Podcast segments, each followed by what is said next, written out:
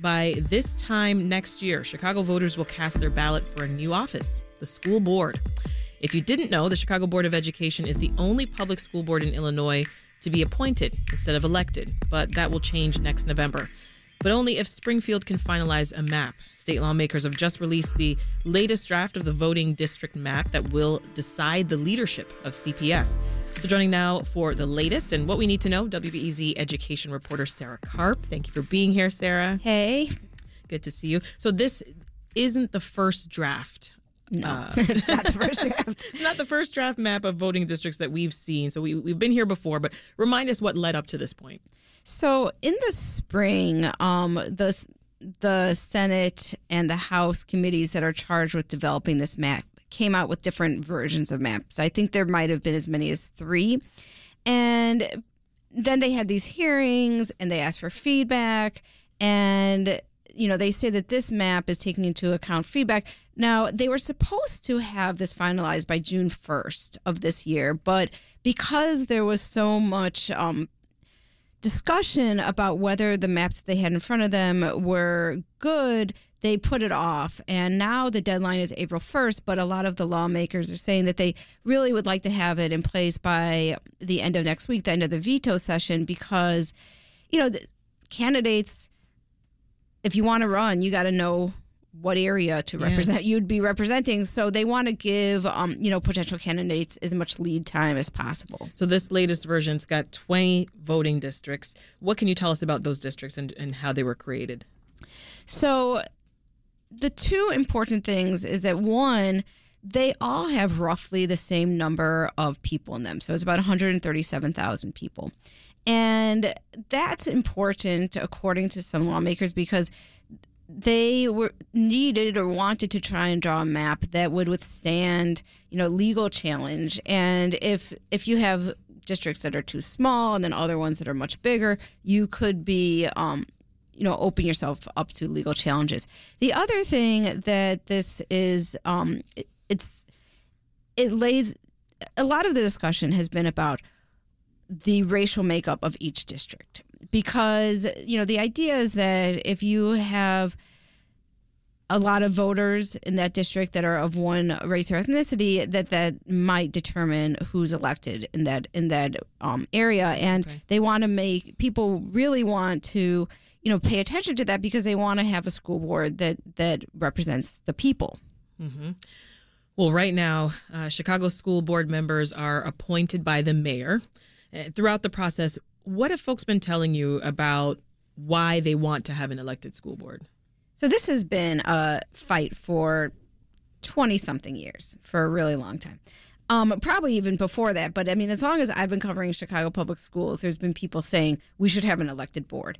It really came to the head when Mayor Rahm, former Mayor Rahm Emanuel closed um, 50 schools, and you know, this was this had been part of sort of a campaign of closing schools um, in the previous decade, and during that time, a lot of people felt like the school board wasn't listening to them, that the school board's interests were more, you know, whoever the mayor's interests were, and so that's when this sort of, you know, momentum towards a, an elected school board gained steam, and you know, eventually the the state legislature decided to go with what the people wanted. I mean, there were referendums in which, you know, a vast majority of people who voted in the referendum said they wanted an elected school board. Um, so there's a lot of pressure to, oh, to do that.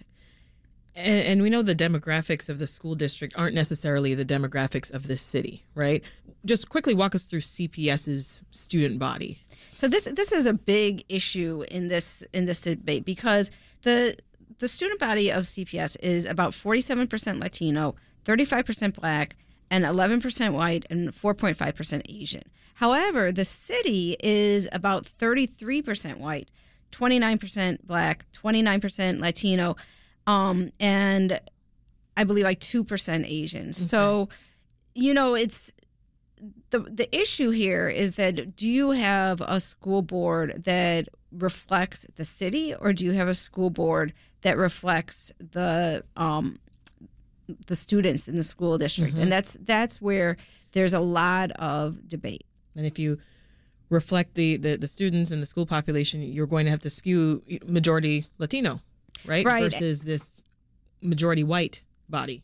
Right. And then how do you draw up the, this map? Because, you know, Chicago's very segregated, right? So, you know, how do you, what do you do with areas that are large, where the majority is, is white? Do you, you know, do you kind of, um, gerrymander them so that they can, you know, slide into a Latino neighborhood? And um, then there's also some constitutional questions around that too. I mean, you know, who, who are you lessening the vote of a of a of a white person if you make it so that they don't have as much power in a ward where they're the majority? I think that I think there's a lot of there's there's these questions now. Now people would argue that if you don't have um, a, a school board that represents the students, then you lessen sort of the the power of the parents whose kids actually go to the school district. So.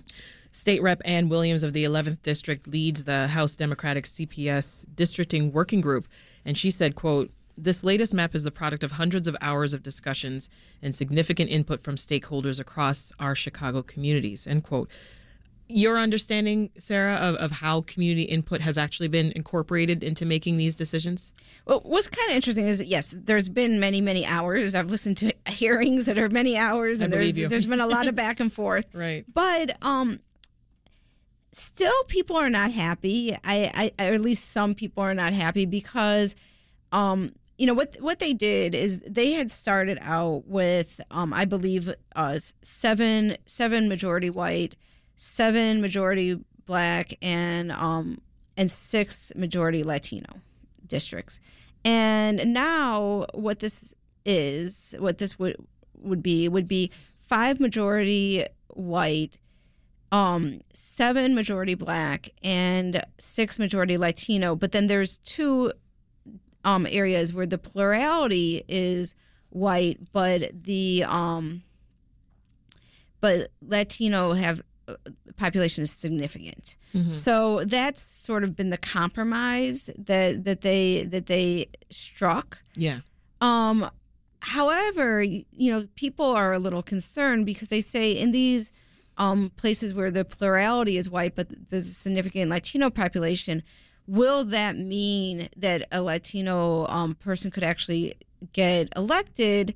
Because you know maybe not all maybe there's fewer latino um, people who have you know who have citizenship and so uh, will they all be able to vote? And so it still might be hard for for those for those candidates to to get the the you know to get the votes. And and, and I, I have to be clear i'm talking about um the percentages that i'm giving for you know these districts these this is the um the voting age population not necessarily the whole population Got so it. just to be clear So, how urgent is it for this map to get finalized, Sarah? I mean, because it's the third draft, and and lawmakers in Springfield have already blown through one deadline. Right, right. And I, I do think that there is some urgency just because, yeah, look, there's a, a lot of issues still to be worked out.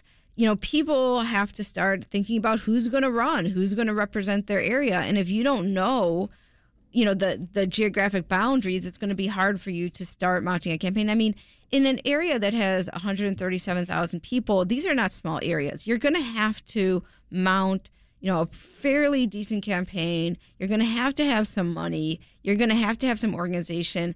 And you know, if we if if you wait till the spring, then you're starting to get to the point where people are going to be scrambling. And I don't think we want this first election to have people scrambling. Well, this question of a map that will elect a representative school board, that's not the only thing that the legislature um, needs to address, Sarah. So I, I want to, in the couple minutes we have left, I want to quickly break down some of the other topics on the table. First, there are questions about whether to pay school board members, right? Which some people say uh, will make who can serve more democratic. Right. I mean, if if you can't, um, if if if you if you can't be paid and you have a full time job, I mean, let me tell you, I've sat through these board meetings, I've sat, sat through other um, agenda meetings and all the different hearings. If you have to have a full time job, um, either you're going to have to have an employer that's very, very, you know, sympathetic and will let you go, or you are going to not be able to do this. And so it would cut out, you know, maybe um, working class and um, lower income parents, even though you know more than two thirds of the school district are low income families. So I, I, think that people are very concerned about those those families being being cut out. I, I also want to mention that this coming election in 2024, there's only going to be 10 members that are going to be elected. Right. So one of the really, really big and really confounding issues is that if you draw a map with 20 districts, then how are you going to make it so that only ha- only 10, you know, people are elected? Do you combine the districts for the first election or do only half of the people get to vote? That's a huge question. I don't know what the answer will be, but there are pros or cons to both of them. Yeah. Well, before I let you go, I want to clear up one more thing, Sarah. Unlike other elections, school board positions are nonpartisan, right? So, who is eligible to run and and what would they need to know or do? well, this is a big question, but I mean, the only people who, at the moment, and this is sort of controversial, aren't eligible to vote or run are people who are not citizens. Which actually, you know, a lot of people say that's that's not a good thing because there's a significant population of undocumented students, right. and so you want them to have some representation. So that's right. one thing. But otherwise, you know, anybody that would be able to run for any other office, you can run for this.